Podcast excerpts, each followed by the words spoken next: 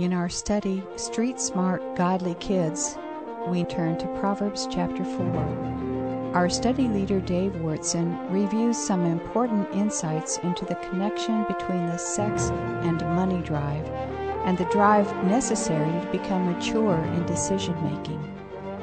Proverbs chapter 4 then has some fascinating things to teach us about this trip called life. Open your Bibles to Proverbs chapter 4. We began our study and entitled this chapter, Keep Your Heart Healthy. And we were able to get through just the first discourse, Proverbs chapter 4, verses 1 through 9. We want to pick it up at that point with Proverbs chapter 4. Remember that the setting in life is a daddy who's got his arm around his son and he's comforting his son and teaching his son. This father knows where he's going. He knows what he believes. He knows that his teaching, if it's followed, will produce a healthy, long life for his son. And so he begins in verse 10 to, to talk to his son about if you're going to have a healthy heart, we have a moral, spiritual heart, and we need to be healthy in our internal man, our personality. And our personality makes choices. And the Father was trying to help us to realize how it wasn't so vital that we fall in love with the right woman. And the woman we're talking about is ultimately Lady Wisdom.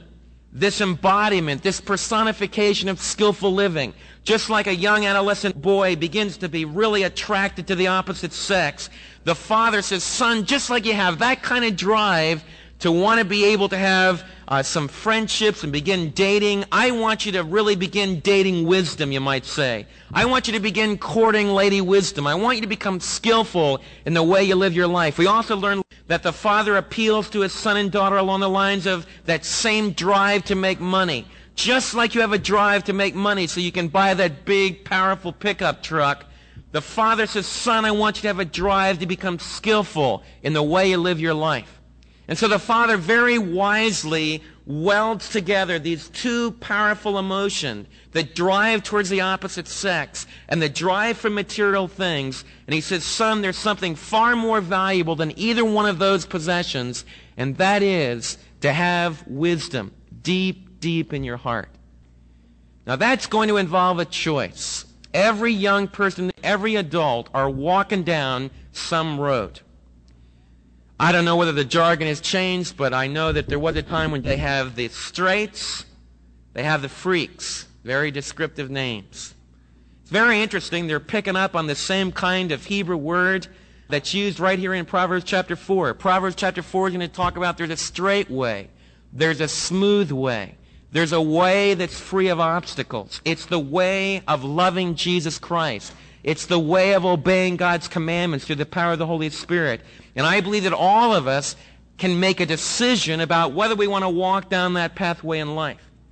There's another group of people that are just living for the moment, just living to have a good time now. You live from one party to the next. You live from one bodily thrill to the next. Who cares about tomorrow? And there's a walkway that you can turn into that that's the kind of lifestyle you follow.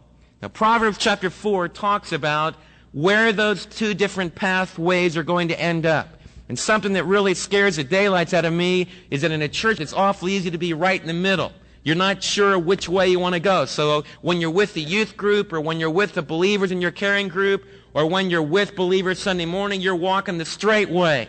But man, you walk out of this door and you just said, man, you know, that other way looks really attractive too and you haven't really nailed it down who you're going to identify with, what road you're going to walk down. And that'll really mess you up.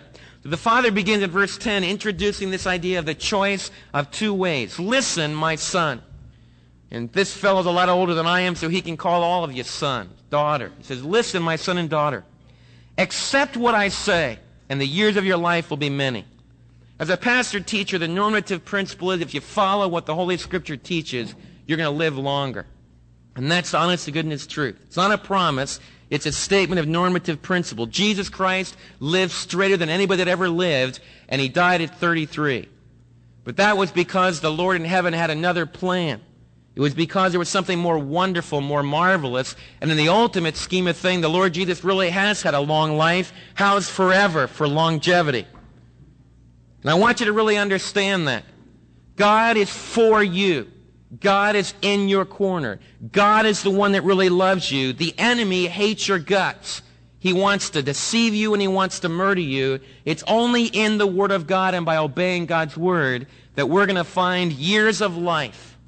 And those are not just longevity, there's some real crooks, some real wicked people that live long lives. And the Psalms wrestled with that problem of how did the evil prosper. Job wrestled with that problem, but it's still a normative principle that if you follow the plan of God, you'll have an abundant, long life. He goes on to say this, I guide you in the way of skillful living. I lead you along straight paths. This daddy says to his son, when you walk, son or daughter, your steps will not be hampered. When you run, you will not stumble. Hold on to my instruction, what I'm teaching you. Don't let it go. Guard it well, for it is your life. Proverbs chapter 2 started to talk to us about this way. Remember Proverbs 3, 5, and 6, which in many ways is the heartbeat of the book of Proverbs. Depend upon the Lord with all your internal being, the word we've been talking about. Depend upon me with all your personality. Think my thoughts, feel my feelings, decide with me with your will. Depend upon me with all your internal being. Don't depend upon your own ability to make decisions about what is morally and spiritually right and what is wrong. In everything you do in a daily experience, enjoy an intimate relationship with me. The purpose of life is to be close to the Savior. And I'll make your highway for you. That's what the Psalms is saying. It's like R.G. Letourneau's big earth-moving machine. When he was alive, he came up with a machine that you could take into Africa. And in the front of the machine, it would knock down big trees, roll over boulders, and it would just crumble all this stuff up, grind up the wood, spit it out. And when the front of the machine, there was a jungle you could never get through. You could never make it. At the back end of the machine would be a macadam road. Only R.G. Letourneau could do that. There were some hang-ups in the machine, but the machine was like that. What Proverbs 3, 5, and 6 is that there's a great, marvelous creator who's much more powerful than R.G. Letourneau ever would be. Because R.G. went from bankruptcy to being a multimillionaire, back to bankruptcy, back and forth. But he had a creative mind. Well, God the Father doesn't shift back and forth at all. He's got all the capital needed to make a highway for your life to walk down. And I covet for every one of you that you'll be walking on God's highway. Because there's another highway that's full of all kinds of pitfalls.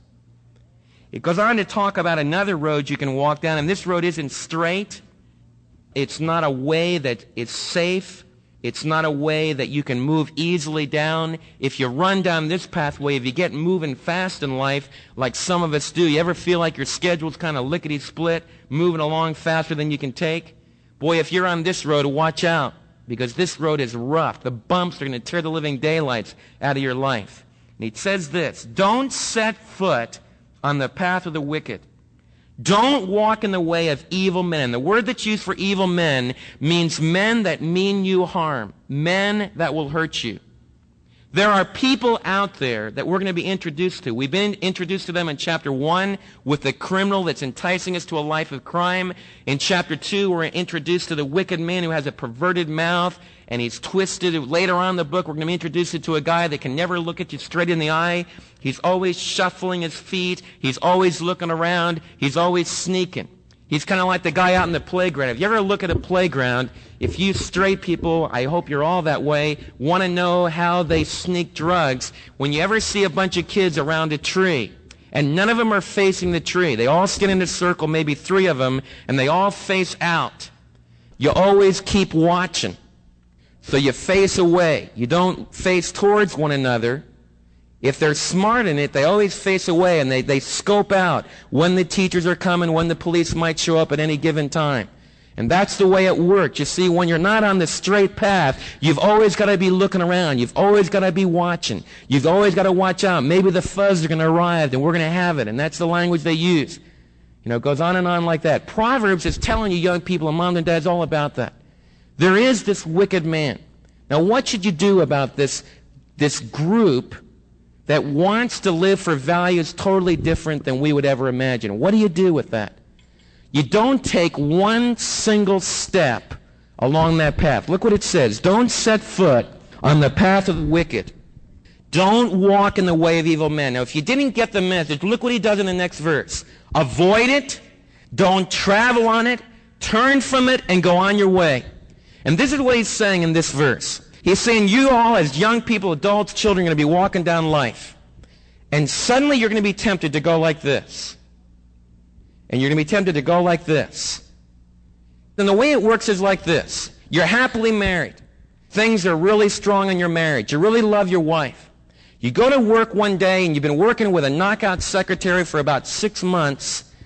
And suddenly as you're going by, you'd say, be sure to get this letter done. And you put your hand on her arm. Nothing wrong with that. Nothing wrong with that. It might just be a brother sisterly gesture. But suddenly there's some bumps that rise up on her arm. And there's some things that every adult person in this room knows about. Suddenly you have something much more. There's a potential. Walter Wangerin, in his book on for me and, as for me and my house, talks about the maybe question. And right at that point, there's a big maybe. Because a thought comes into your mind, you realize, hey, this might be just a little bit more than just a working relationship. This might be just a little bit more than just friendship. And you start to make some choices. You see, you're walking down the pathway of life. You believe in marriage. You believe in faithfulness. You believe in monogamy. You believe in having a nice, safe place for your kids with a mom and dad that are trustable. But suddenly there's a big question that comes into your mind. What about this? Maybe this. Maybe that. And if your ego is not really strong in the Lord, you don't really feel valuable. Some of you big guys feel like, oh, she would never love me. I could never have someone that attractive. And you're still a little boy when the goosebumps come up. You say, well, hey, why don't we go out to lunch? You know, just boss, you know, secretary, nothing, just really want to appreciate how much, how much it means for that you're working with me. Might be totally innocent, but you might have just taken the first step towards adultery. Because adultery doesn't just happen. Wangerin makes a marvelous point of that in his book on marriage. Doesn't just happen. There's insy bitsy decisions that are made along the way. And the daddy says to his son before he goes out there into that big world, says to his daughter before she walks down that big world, as you're walking through life and the testing comes to take a turn, to make a choice, avoid it. Don't take one step into that path. Don't go one inch into the path away from the straight plane of God. He says, pass by it and walk on. Because when you stop in the road, when you stop just for that split second and you start making those insy bitsy choices and you all tell me, oh, you know, it was nothing, suddenly it becomes a giant that it's so powerful that it grabs a hold of you and in many ways you can't help it. But you could have. And that's what the Father's saying. It's like that with drugs. You kids say, listen, I don't take them. I believe what you tell me Sunday morning. I really love you, Dave. I believe what your holy word says. But man, I really want to be friends. I go to parties. I know the kids are doing a lot of that stuff. But I don't have anything to do with that. You tell that to the cops when they bust the party. Because it'll be guilt by association. You're at a party, and they're snorting cocaine, smoking marijuana. When the cops bust the party, you try to tell them, and when you call your mom and dad and they are, their hearts are broken, you tell them, I didn't do it, I didn't do it. Because it'll be guilt by association, and you'll have a bad turn on your record. You'll have a wrong choice, just a wrong step. You say, Dave, are you telling us we shouldn't be friends with, with kids that don't love the Lord at all? No, I'm not telling you that. Scripture says plainly that Paul told us, I'm not telling you not to have friends that are unbelievers. You straights, don't be proud. Don't be self-righteous. Invite some of those other kids to come with you. There's lots of good things you can do. There's lots of neutral things you can do where there's not even the potential of the wrong. We're not telling you to separate yourself from those kids. People need the Lord. We're not telling you adults to live in an isolated culture called Christianity, biblical Christianity. No, no, no. It's not what he's saying. Don't isolate yourself from unbelievers, but don't ever walk with unbelievers into evil. And I think you know the difference. There's a difference between going to Las Vegas to gamble where you know that everyone involved and be involved in, in immorality and that kind of a thing. There's a difference between that and playing racquetball with a guy. Come on, you know the difference. There's a difference when you know in your heart as a believer that you feel like I just like to get away a little bit. I just like to get away from spirituality a little bit. You understand what I'm talking about? There's all kinds of neat things, creative things that we need to do with unbelievers. Proverbs is not telling you to avoid that kind of contact with unbelievers. But he's saying when it's a temptation to take a little step into the pathway of evil, Avoid it like the plague. Don't even take one incy, bitsy step into that pathway called evil. You say, why not, Dave? Because the people you'll start to associate with are unbelievably wicked. I'm going to tell you how wicked they are. Look what it says. Verse 16, the son says, he says to his dad, Dad, why in the world are you so strict like this? Why do you have these rigid rules? He says, son, I want to tell you what those people are really like. Those guys that are dealing drugs, the guys that are really involved in quick ways to make money. Right underneath the surface of any society, there, there's a mob. Right underneath the surface of any straight society, there's just a crooked, twisted, perverted group. And it's not that far away. It's a lot closer than you think. And he says they can't sleep till they do evil. They are robbed of slumber till they make someone fall. How many of you have ever had a little trouble? You couldn't go to sleep because your conscience bothered you. We've all had that, right? You know what that means? It means you're good. If you're a believer, it means the Holy Spirit's alive and well in your heart and you disobey Him and He climbs all over you because He loves you so much until He breaks your heart and He's not going to let you sleep that one out. It's going to make you miserable till you really come back home and get in love with Jesus again. What would you think of someone that can't go to sleep because they hadn't hurt someone that day. Because they hadn't enticed somebody into a life of crime. Can you imagine how bad that is? Can you imagine someone that not only they don't have a conscience, but what keeps them awake is today, hey, today I didn't make somebody else get involved in my sin. Today I didn't wipe someone else out. Can you imagine how wicked a person can be like that? Don't be naive about what we're up against. There are individuals out there that can't sleep. They can't even give sleep to their eyelids until they make someone fall. What else are they like? Their food is to do the evil. I mean, they live, they eat to do the wickedness. It says they eat the bread of wickedness and drink the wine of violence. Their food and drink, their sustenance of life is to do the wicked thing. And that's someone that is that fourth class of fools, that impenetrable block that's totally resisted God. And what the Father says, the path of righteous, the contrast, verses 8 and 18 and 19. The path of the righteous is like the first gleam of dawn, shining ever brighter till the full light of day. But the way of the wicked is like deep darkness. They don't know what makes them stumble. If you choose to walk down the pathway of evil, it's like you start out in the light. In fact, it'll be a lot of artificial light.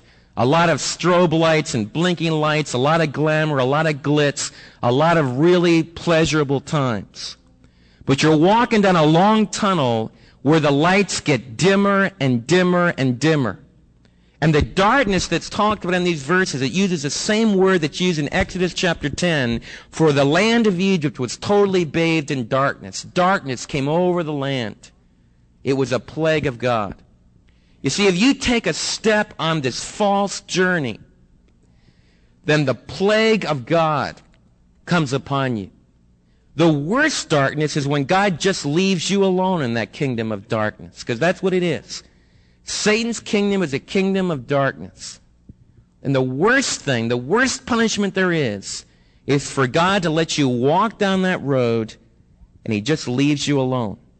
That's what Proverbs 1 was talking about when it talks about fools who are overcome by the whirlwind, overcome by disaster. They don't even realize it, just hits them unsuspectingly.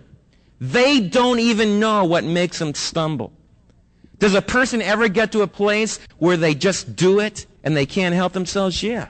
They're really sick. They're really engulfed with almost complete darkness. And that's one of the worst positions in life you can ever get into. There are people out there who just live in darkness. Wrong is right, right is wrong. Violence and hurt, wiping somebody out, is the spice of life. You see how realistic the Bible is? But there's also a real positive message here. It says if you've chosen to walk down the path of righteous, it is like the first gleam of dawn, shining ever brighter to the full light of day. What I covet for every one of you is that you'll take the path of righteousness. You'll take the path of walking close to God. And what happens when you walk down that path is that God turns on the light more and more and more. You understand more of love. You understand more of peace. You understand more of joy. It's like God keeps turning the light on in your life more and more powerfully. At first, when you first come to know the Lord Jesus and begin to walk down this path, there's so many things you don't understand. So many things that you just really don't discern what God really wants for you. But as you study God's Word and you pray and you have experiences with God working through your life and you rub shoulders with other brothers and sisters that are walking down this pathway of light with you, more and more you walk in the light. It can happen in your home. I can tell the difference whether the lights are on in our house or whether the darkness is on our house. When Mary and I are making choices to walk down the path of evil, and you can let evil in just in little ways in your home, in attitudes, in things that you read, in things that you watch. Just little things. And darkness begins to come over the house, and anger and hurt. Real strong feelings of violence. All different things can come into our home. And it's like someone flipped the lights off, and everyone's stumbling around. You can also choose to be obedient to Christ. You can begin a day reading daily bread and begin the journey of that day by touching base with our Heavenly Father and letting us teach us something from His holy word about how to walk, about how to live. Mom and dad can have prayer together with the kids and ask the Lord to help them as they go to school. Before you flip the light out at night, you can get together in one another's bedroom with the kids and and read, if they're little guys, read some Bible stories to them or share some things from the Word. And before they drift off to sleep, you can pray. You know, it's impossible to do that in your own strength. The hardest thing for all of you to do is to keep turning the light on in your home spiritually. But I think you know what I'm talking about. Walking in the light, we have fellowship one with another and the blood of Jesus Christ, God's Son, cleanses away all of our sins. But when we walk in the darkness, it gets to be more and more controlling our lives. And oh, I pray that some of you dads will decide, man, I'm going to turn on the lights in my home spiritually. I want my family to be walking into greater light. It's not this religious Dolesville thing. It's not preaching. It's not getting a pulpit out. It's just letting Christ be the king of your own life. Mom's letting Christ be the king of your life so that you're following the light. Jesus said, I am the light of the world. I am the light of the world. He that follows me will never walk in darkness. And that's what Proverbs is picking up on here. The path of the righteous is like the first gleam of dawn. It gets brighter and brighter to the full light of day. Then the father has the concluding paragraph. My son, pay attention to what I say, listening closely to my words. Again, he exhorts to pay attention. Don't let them slip. Don't let them drift by out of your sight. Keep them within your heart. For they are life to those who find them and health to a man's whole body. And here's our key verse that we were introduced to last week. Above all else, young people, moms and dads and children, above everything else, guard the core of your life, your personality. Because from it are the well springs of life. If the wellspring is right, if the core of your personality is right, you'll keep perversity from your mouth. The way to control your tongue is by allowing the Spirit to be changing your heart. You don't work on the tongue, you go back to the core of the problem, which is a perverted heart. And you allow the Spirit to change that heart. And then you don't speak with a forked tongue. Put away perversity from your mouth. With your eyes, the way to control your eyes is to be focused on the right goal. You see, if you're focused right, you don't keep looking around and you're able to avoid some of those seductions off the path of righteousness. And then you make sure you're going the right place with your feet. Don't swerve to the right or to the left. keep your foot from evil. So he closes, how do you have a healthy heart? He says you need to learn how to hug the right woman. That's the first verses 1 through 9. Hug the right woman. Hug Lady Wisdom. You got me? You got to learn how to hug the right person. The passion of your heart, rather than being towards a prostitute or an immoral man, it needs to be for the skillful things we can learn from God's Word. Every one of you will make a choice. Are you going to follow Lady Wisdom, skillful living, obeying what God's Word teaches you, or are you going to walk down a different path? You can make that choice, but you can't control where the path will end up. What the Father does in the next sections, verses 10 and following, is he talks about making a decision in your heart to walk down the right path.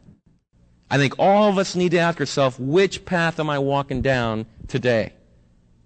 Which road am I going down? Are the lights getting turned on brighter? Or are things getting dark in here? And you know the difference. And finally, he closes saying, listen, your heart is the most valuable possession you got. Guard it.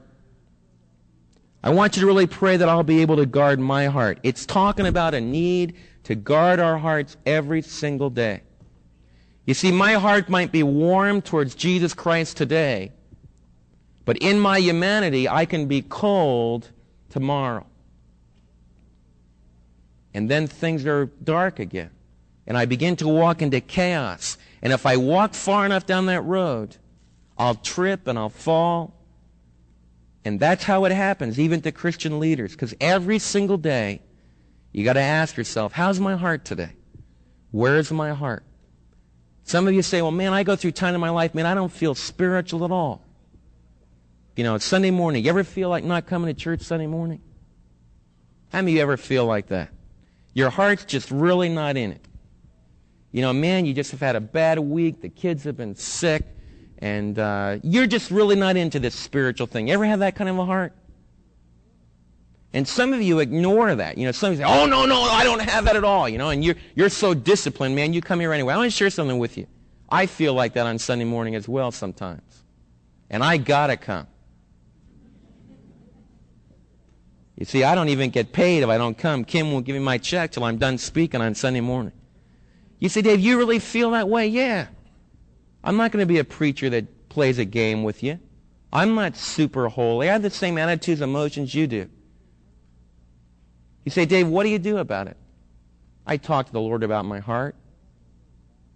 I say, Lord, I got a really lousy heart today.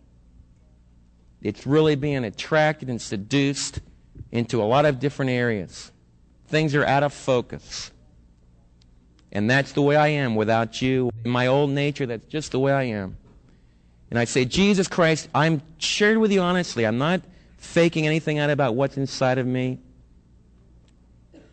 And you live in my heart. You are the invisible presence, Jesus Christ, in my heart. And honestly, I share with you how I feel.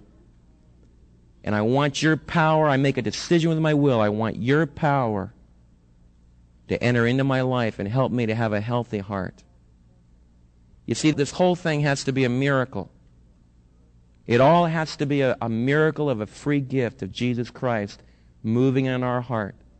Because if we're left to our own devices, if you try to overcome this thing with your own willpower, you're going to turn off the road and you're going to wipe yourself out. You see, what I'm closing with today is that all of us need grace. We need grace every single day. And I also want to tell you, some of you sit there and say, David, I've been walking off the road for a long time. In fact, I'm in so much darkness, I'm a basket case. And as I hear you talk, it sounds like a really great thing for some of the young people that haven't messed things up. But there's no hope for me. Oh, yes, there is. Because God so loved the world that he gave his only begotten Son, that anybody, doesn't make any difference what you've done, what your past is, what journey you've made, that anyone puts all their confidence for eternal life in what Jesus did for them, God will give you the promise of that long life that the Father talked to us about, living forever in a joyful, intimate relationship with God. You see, that's what grace is all about. It's a totally free miracle of divine love giving birth in your own life. You can bow your head as we pray and you can invite Christ into your heart. Why don't you do that? Some of you believers have had heart trouble this week, I've had to really talk to the Lord. Like when I've spoken 12 hours and I jump on a plane at 4 o'clock in the morning yesterday or start driving to Albany, get in a plane, arrive back here, my heart emotionally isn't real warm. I can say, man, Lord, just give me a couple days break. He says, no, no, no. I've got some more things that I want you to do. And the Lord says, David, it doesn't depend upon you anyway. You ought to know that by now. Just let me work. Just let me share through you. I have heart difficulties just like you. But I'm not discouraged because I really believe there's an unseen Christ who's working in this family of believers, who can work into some impossible situations that some of you are facing right now. And he wants to bring not darkness, not stumbling. He wants to bring light. He wants to bring gifts. He wants to bring love. Let's close in prayer. Father, we pray that this would be a morning of light for us, true light not the, the light of the occult or the demonic worship where Satan talks so much about light and yet he delivers darkness and violence and immorality and death. We're just so thankful that there's a, there's a way that seems right unto man, but the end thereof are the ways to death. But we're so thankful for a living Christ that told us that he was the way, the truth, and the life. That we could come unto you, and we pray to you because we've come to know you through your Son. We'd ask you, Father, that you would use Proverbs 4, that we'd really think about this message about how to have a healthy spiritual core to our being. Father, I would pray that we would be in this together, where we can share honestly some of the temptations that we're struggling with, where we can share some of the emotions that come over us that try to pull us away. We pray that you would give us just a genuine integrity of a love relationship with you. Father, use what we've shared today to help us to do that most vital thing. Above all things, guard your heart, for from it are the well springs of life. I pray that the living water would well up within inside every person, refreshing them, renewing them, would be revitalizing them because Jesus is right at the center of their heart, the fountain of living water. In Jesus' holy name we pray. Amen.